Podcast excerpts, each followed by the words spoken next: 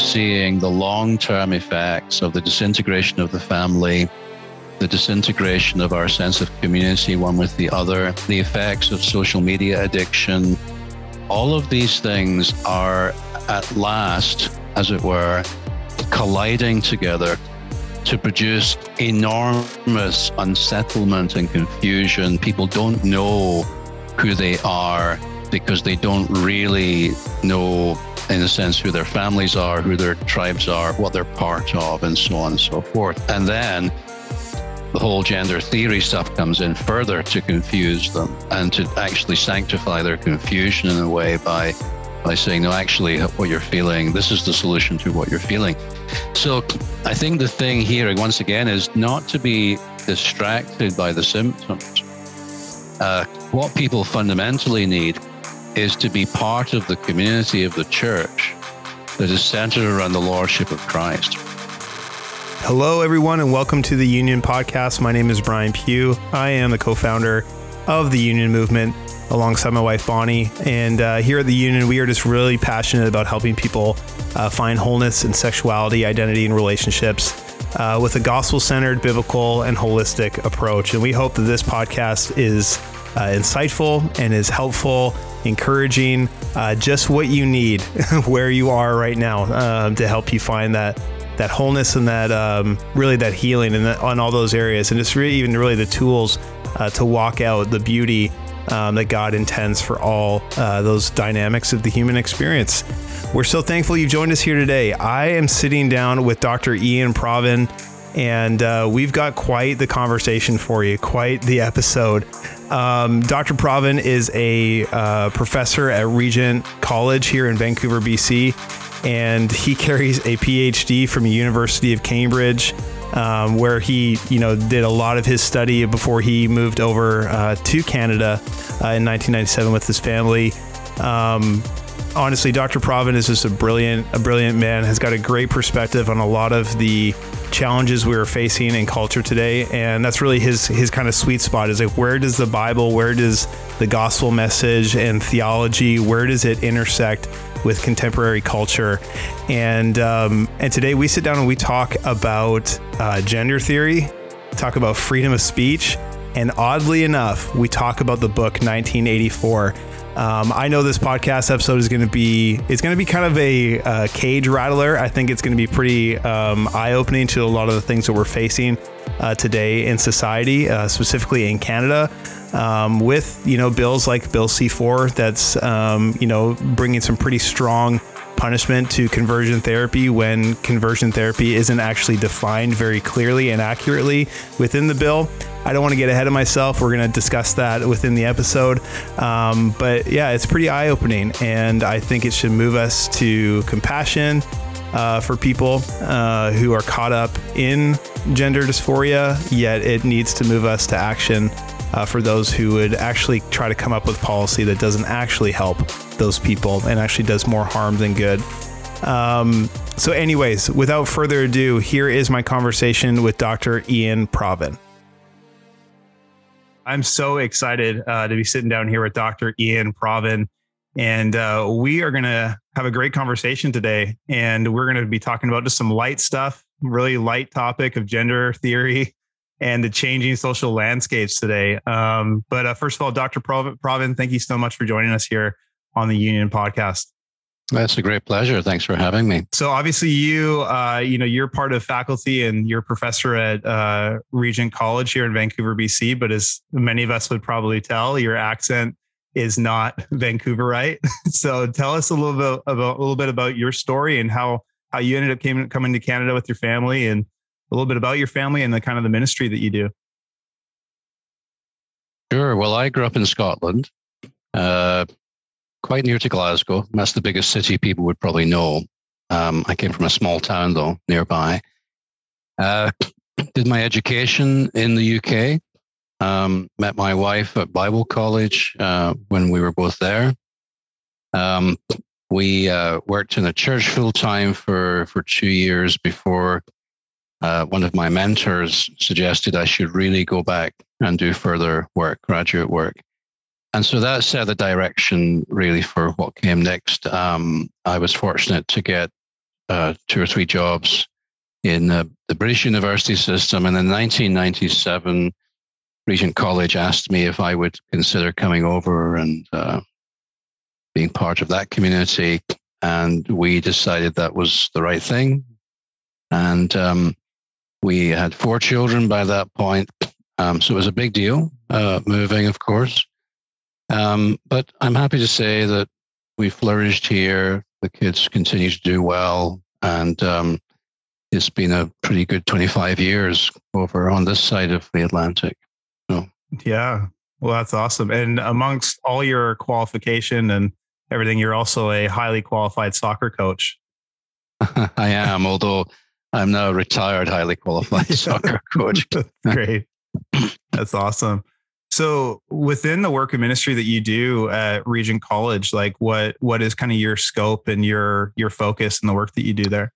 Well, my job is actually it has the title of professor of biblical studies, and within that, largely Old Testament studies. That's really where I'm coming at everything from. That's the lens.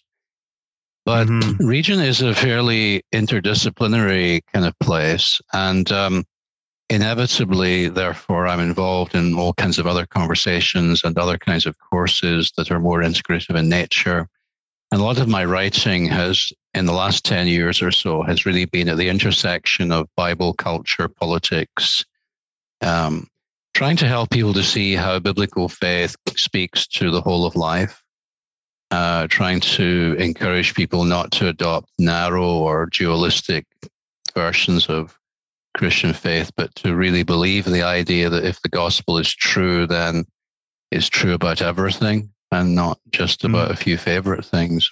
Yeah, absolutely. Yeah. Well, the church hasn't had its pet doctrines, have they?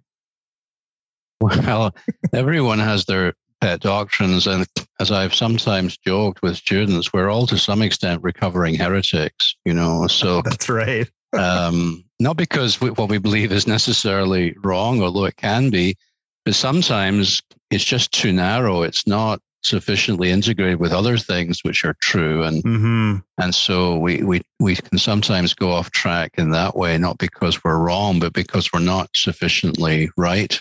Yeah, I can put it put it that way. That's right. There's so much that needs to be held in tension, right? There's the beauty of doctrines that complement each other and truth that complements each other. And if you mess with one, you ruin the other side too. So, well, you do. And the, the history of heresy in the church is largely the history of oversimplification. Right. I mean, it's, you know, I mean, the Trinity is necessarily a mysterious doctrine. And when people try to apply rigorous logic to this or that bit of it, they have tended to go astray for that reason. So, mm. yeah, very true. Very true. Well, uh, we met at the presentation you were doing for the the ACLN, um, a Christian Leaders Network in um, uh, nearby the, the area where I live, and you were doing the presentation on Bill C four and uh, a piece of legislation that came through uh, the Canadian federal on the Canadian federal level around uh, gender theory. But for for those um, or conversion therapy, excuse me, but but for those who are listening um, who might not have a context or an understanding of this bill, can you can you boil down the bill for us, or just kind of give us that bigger perspective on it? Sure. So um, the background concern that produced the legislation was the concern that um, all kinds of people with um, varying views of um, feelings about and views of their gender, their sexual identity, have been hurt and damaged by other people who have wanted to change them and perhaps have indulged in fairly kind of intrusive, invasive, maybe even rather violent um, procedures to do that. So we can all understand that. I think I, I, I would hope that not, no Christian believes in that torturing somebody else is a you know is an acceptable thing. That's okay. Mm-hmm. The problem is the bill then got caught up with a whole bunch of rather sectional interests. Um, a lot of pressure was put on politicians. Some of them didn't need too much pressure, I think. But um, anyway, uh, the way the bill actually came out it is so badly drafted and so vaguely drafted uh, that it uh, it puts all sorts of people in jeopardy who just don't happen to agree with contem- some contemporary views of sex identity and gender. Not just Christians, but certainly including Orthodox Christian people. Mm-hmm. And in fact, the way the bill begins in the preamble really makes it look as if it is deliberately targeting people of uh, religious faith. Um, uh, which of course is more than unfortunate for the federal government to be taking essentially a religious position on anything is is very deeply concerning. Mm-hmm. So I'm sure we'll get into the detail, but the bill is designed to prevent people doing certain things to other people. But the trouble is that what is preventing people doing to other people is not clear, and it's uh, very intrusive in terms of people's rights and freedoms and so on. That's the, the bottom line. Right. And even even the term like uh, conversion therapy, like what how is that really broken down? How is how is Bill C4 maybe even changed that definition and what what would be considered conversion therapy before the bill? Yes, well, conversion therapy used to be associated only with the idea of um, coercing people with same sex attraction um, and trying to change their feelings, change them into heterosexual people. Mm-hmm. That was a very that was how it was very narrowly conceived. The problem now is that it has drawn in the whole transgender thing, which of course is is like apples and oranges, really, but everything is now under the same heading. Yeah, right. Um, because that's a and you know we can discuss why and how that's different, but also late in the day, there was language put in the bill that actually talked about not being allowed to do anything that would repress or reduce attraction or sexual behavior. And you can immediately see that that puts a lot of perfectly respectable psychiatrists, counselors, doctors, and so on in a, in a very difficult position because there are all sorts of people, for example, in regular counseling for sexual addiction um, and um, this bill uh, essentially discriminates against same sex attracted people by saying that they alone can no longer get counseling for mm-hmm. sexual addiction. Mm-hmm. So it's only one of the ways in which this is a very problematic piece of legislation. Absolutely. And and this is why I think it plays into the the religious aspects and the religious freedoms as well is because you know one of the aspects of the Christian faith is a, a repentance from dead works, you know, like a a departure from ways that do not honor God's design in, in any way, shape, or form, and an acceptance of who Christ is, and then living in line with with God's original design. Right? It's very mm-hmm. maybe a very boiled down version of repentance, but um, it, well, you know, it's good to restate these fundamental doctrines, though, because my impression is that right, left, and center Christians are losing a grasp of them just at the moment. And the fundamental problem Absolutely. here is that Christian people in large numbers are buying into a view of identity that's not fundamentally Christian without even realizing fully mm-hmm. that that's what they're doing. Um, they, they appear to be so poorly grounded in scriptural teaching in these areas that they're just not paying attention. So fundamentally, the, the fundamental clash here is between those who believe what pretty much everyone has believed for most of history mm-hmm. that our identity is a multifaceted thing, but it's bound up with objective realities, mm-hmm. right?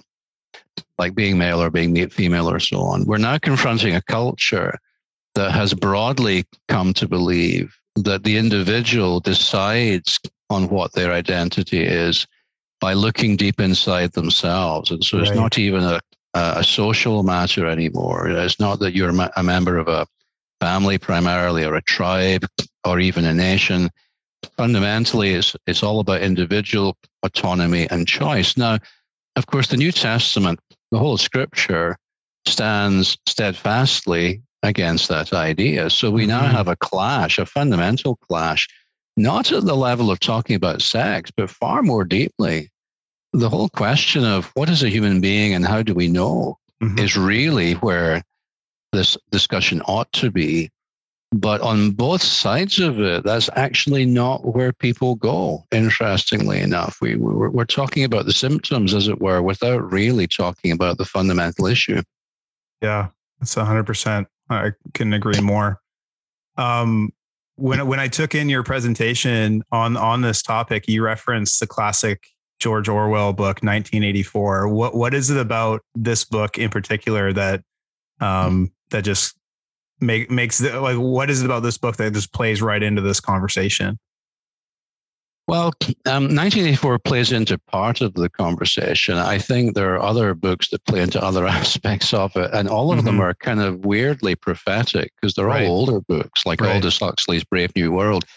But when you think that these people were living in a very different world from ours, they're, the, the picture they paint of a future society is kind of eerily uh, recognizable. So Orwell, of course, paints this picture where the government uh, has complete control. So, it's a totalitarian government, it controls language and it uses language as it wishes.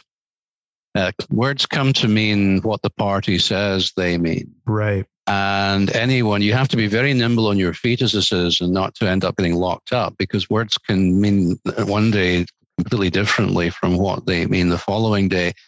And then the party that's in charge, of course, has this um, propaganda thing going on whereby it has what we now call TV screens, but Orwell, you know, this was way back, right, mm-hmm. 1930s.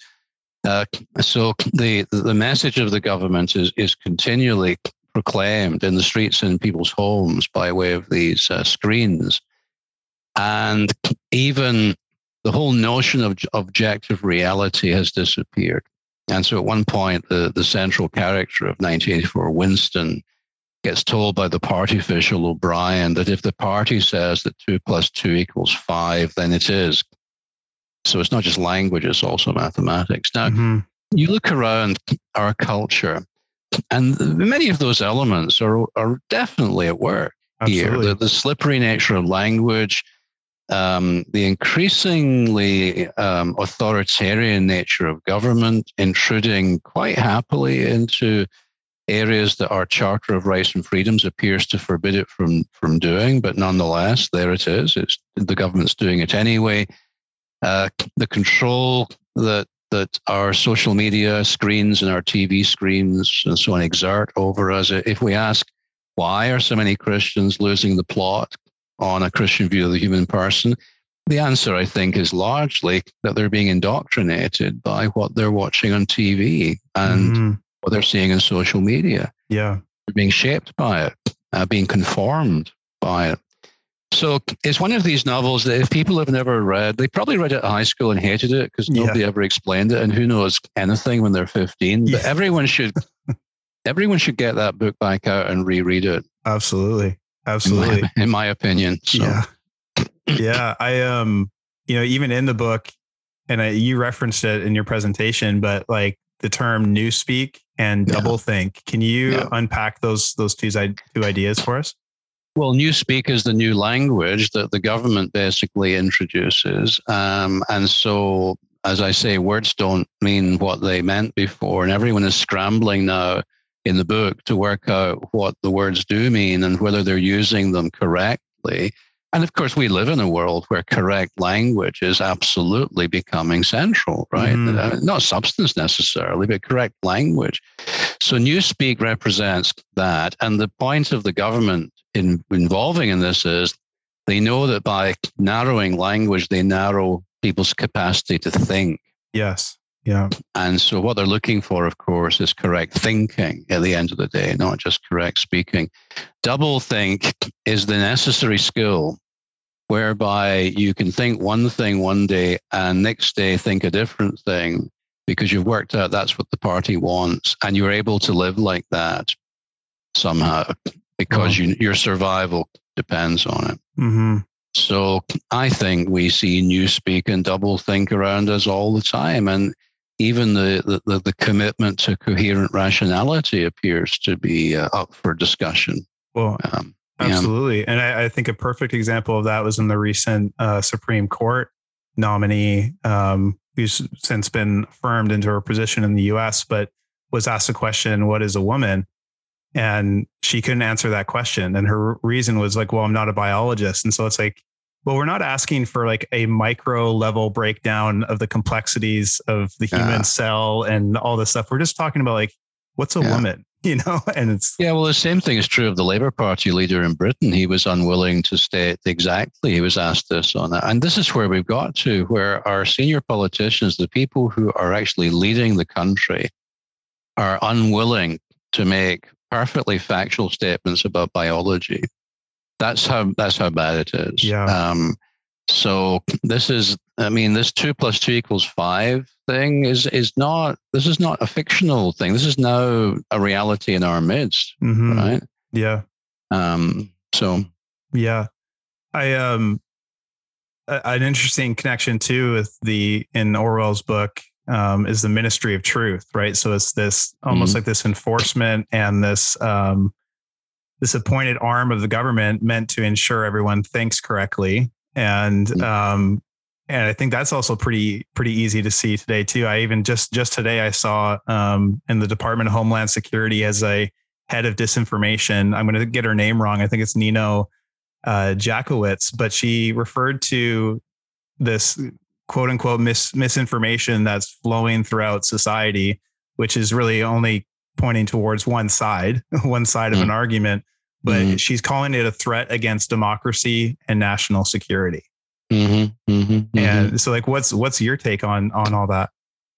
Well, I mean, the trouble with the Ministry of Truth in the in the novel is that its task is to lie.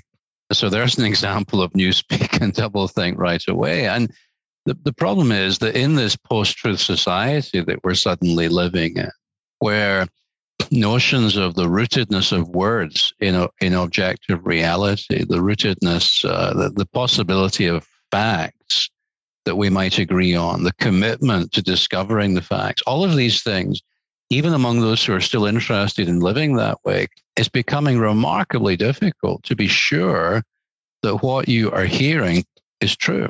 Mm-hmm. Right.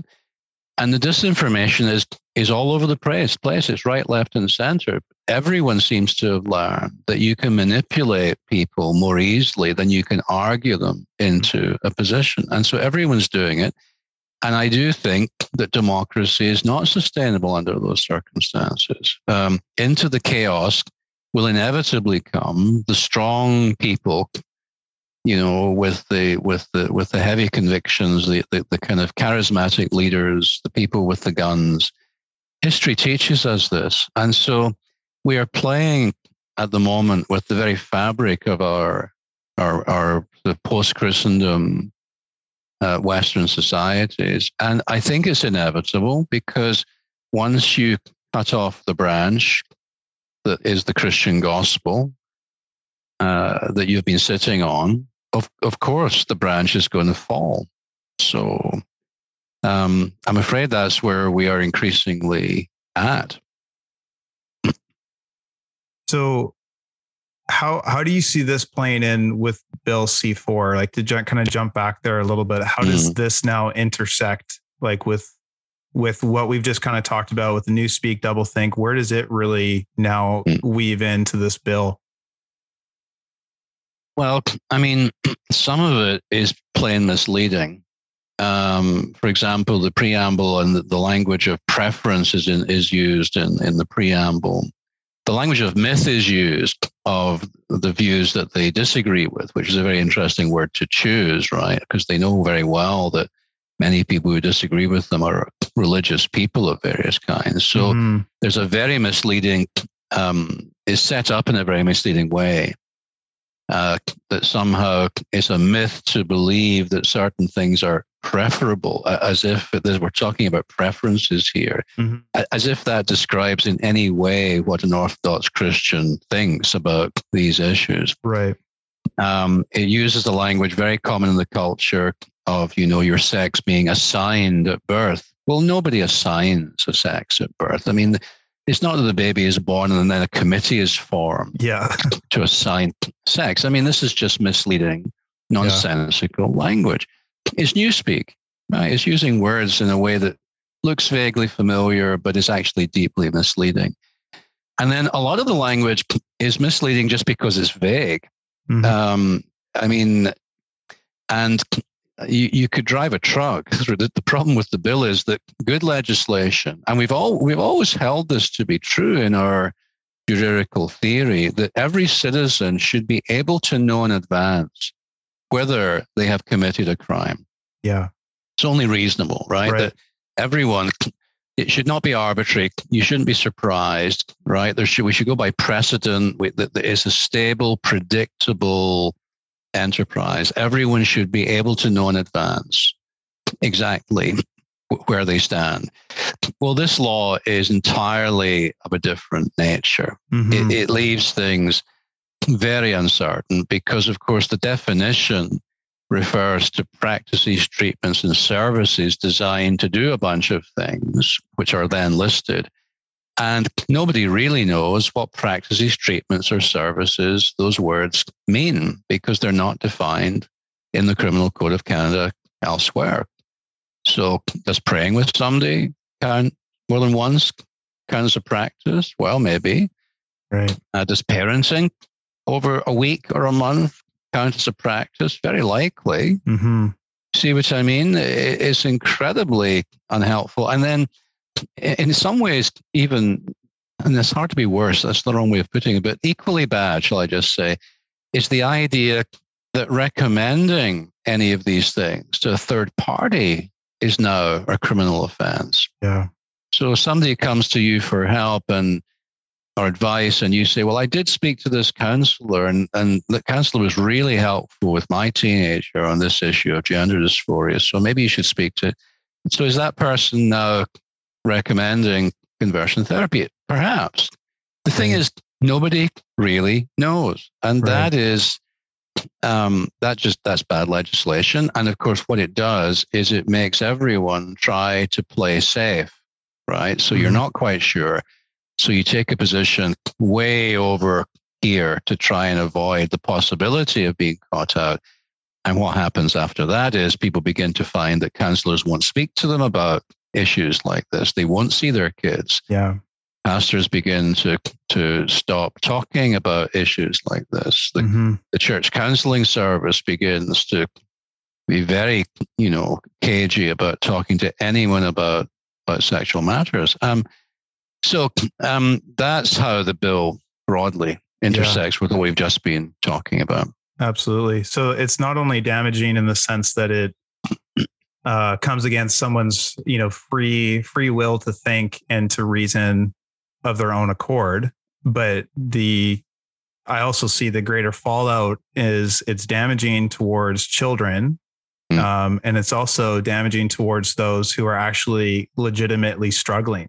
You know what I mean? Because I think this is this is the hard part is we get the activist side mixed in with those who are really struggling and it's mm. and you kind of kind of lump those all together and i don't think everybody who is struggling with gender identity or the sense of being disconnected from their physical body and their personhood is an activist. You know what I mean? They're, no, exactly not. But the vast majority are not, and uh, and that is exactly the situation. What we have here is a, a piece of legislation inspired by activists um, who have managed to persuade the people in power to put certain wordings in here.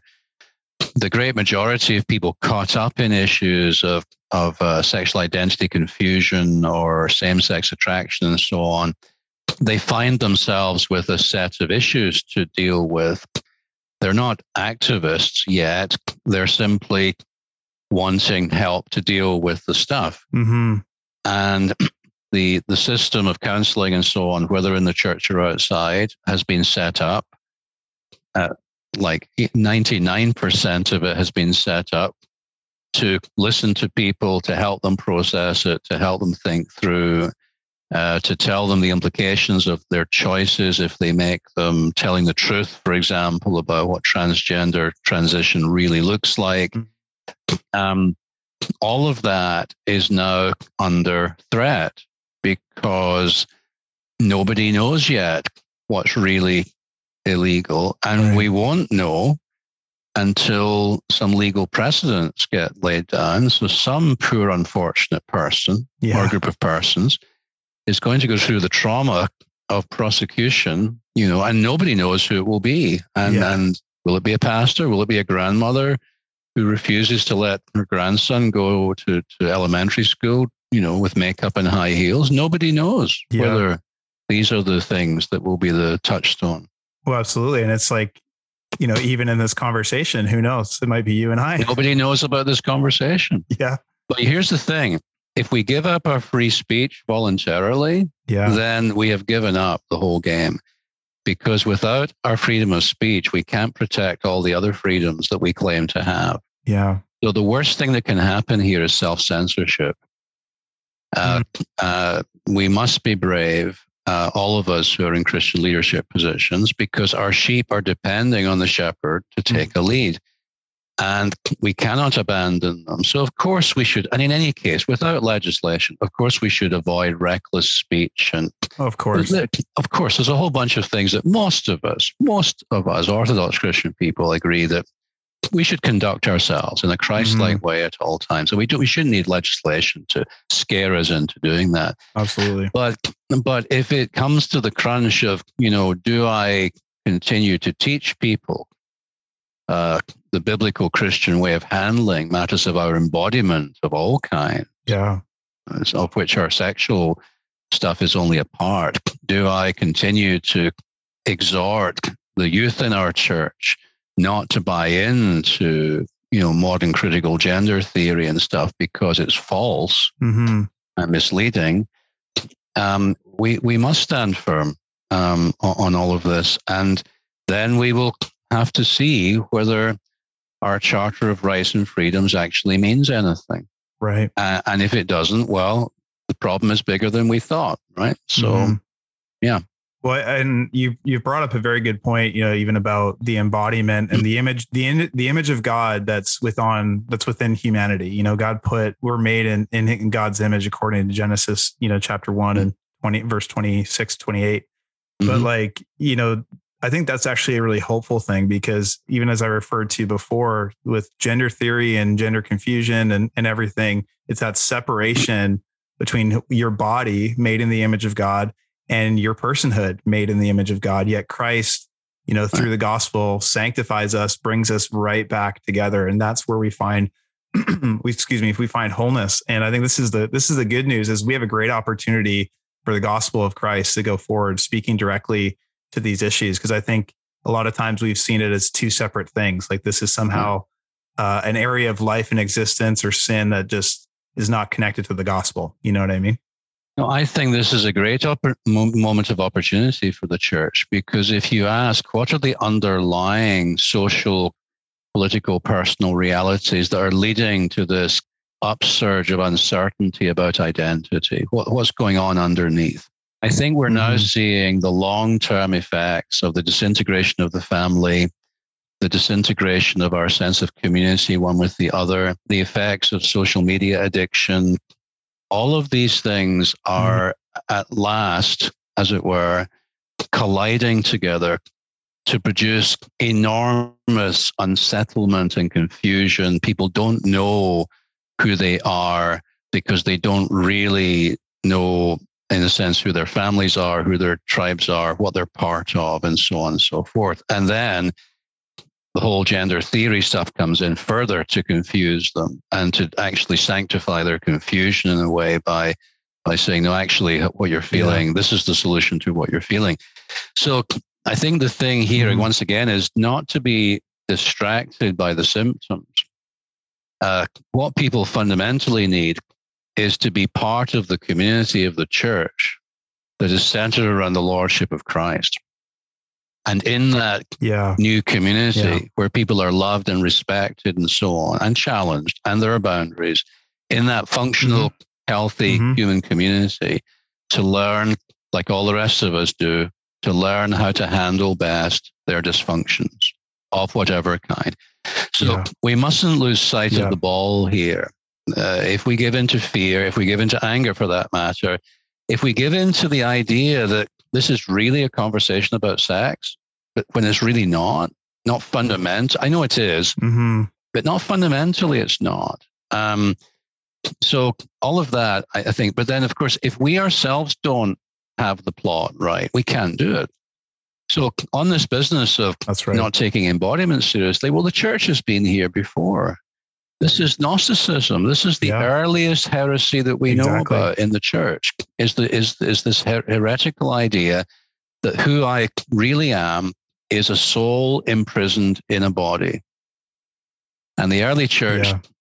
I mean, these people th- claim to be Christians. The, the Gnostic was not their own self necessarily their self designation, or it was only part of it. They thought themselves to be true apostolic Christians. And this is how they, they held themselves and conducted themselves. And the early mm-hmm. church said, well, no, this is fundamentally wrong. You're yeah. not a soul trapped in a body. Yeah. You are an embodied person, right? So this is why uh, scripture tells us not to look inside ourselves to find out who we are, but to look to Christ to find mm-hmm. out who we are. So there's there's the second fundamental problem. We ourselves are confused about some of the most fundamental re- aspects of Christian truth, and we have to get our act together in terms of Christian education yeah. and stuff, and yeah. just tell people, you know, that's not true because this is true, right? Both of them together, mm-hmm. right? Yeah, yeah, exactly. Well, I just have a couple more questions um, just before we we kind of wrap up here. This has been a really great conversation. I think the observation I've had is there's a lot of um, ideas, legislation, even just yeah, ideology. I would just say that way that comes out in some really interesting terms that are kind of hard to stand up against. Like we have anti-racism bills and we have you know anti-bigotry or anti this or that, and it's just like how because it's like who wants who's going to stand up against an anti-racism bill like you know what i mean it's just like you want to be yeah. that guy stuff but unfortunately there's these interweavings of you know we for example critical race theory that i think in my personal opinions uh, substitutes one mm-hmm. form of racism for another and it doesn't actually deal with racism um, you know there's all these different these yeah these ideology that is you know as i heard you say before, you know, is taking precedence over science, but it's also taking precedence over, you know, philosophy mm. and human existence, right? Like all these, all these different things. But how do we as Christ followers navigate the difficulty of how some of these well, things? I mean, that's packaged? a great example of the need not to be drawn onto somebody else's territory um, in in discussing stuff mm. as Christians. So you're right. Who wants to be the guy or the girl who's against anti-racism? or I assume therefore for racism. So we have to refuse to begin there. That, that's like beginning a conversation with the old thing about, you know, when did you stop kicking your dog? You know, it, it implies that this that I ever was, yeah. in fact, assaulting my dog, right? So um, yeah. we have to refuse to do that. And and the, what you just said is exactly the kind of thing we need to educate people to say without education, people will always be pushed onto the defensive and then they'll get afraid or angry and it won't go well. But calmly just mm-hmm. saying, well, if something like you just said, well, of course, I don't think we should be racist. Of course, that's right. Uh, mm-hmm. I don't think anyone should be racist to anyone else. So, can you tell me, please, why your anti racism bill appears to be saying that racism against white people is okay? Isn't that just right. racism? Or are we now in a new speak, which mm-hmm. we are, by the way? We're in a new speak situation there, right? Yes. So, of course, yeah. we are against, we're entirely against racism. Come to our church and you'll see uh, the most variegated, diverse population, probably, at least in Vancouver, Lower Mainland. Yeah. Um, and you'll see yeah. them all getting on with each other because we're focused around Christ. And our solution to racism, of course, deals with the fundamental problem, which lies in the human heart. How does your law deal with the problem of the human heart? Do you think you make people non racist by legislating? That doesn't seem very realistic to me. And so the this no. the trouble is the truth always requires a paragraph. And what people want to trade in at the moment is slogans, right?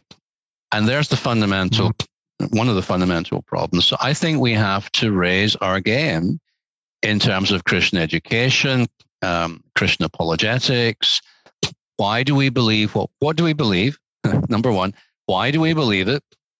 Yeah. Is it credible? Is it more credible than what other people are saying who are attacking us?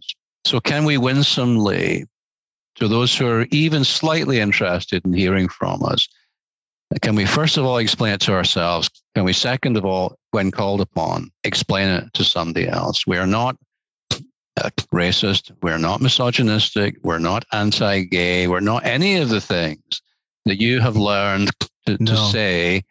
And by the way, where did you learn to say all of that? Did, have you ever actually met a Christian? You ever been to a church? Would you like to mm-hmm. come to my church? Uh, in the interest of research, yeah. just come along and see what it's really like because yeah. I don't think you're being told the truth about Christians. This is this is the kind of response we no. have to, to give in a measured, loving, absolutely. I'm not threatened by you kind of tone. I'm not threatened by you because yeah. actually I think this is true and good and true and good for you. Yeah. So, you know, yeah. no reason for me to be defensive about this. Right? No, absolutely absolutely.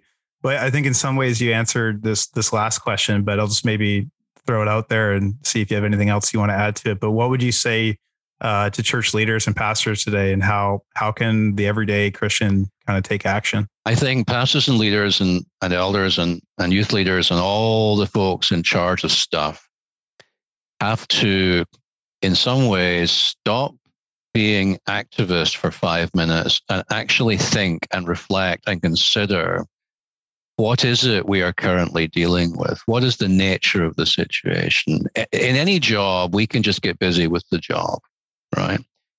And goodness mm-hmm. knows there's plenty of work to be done.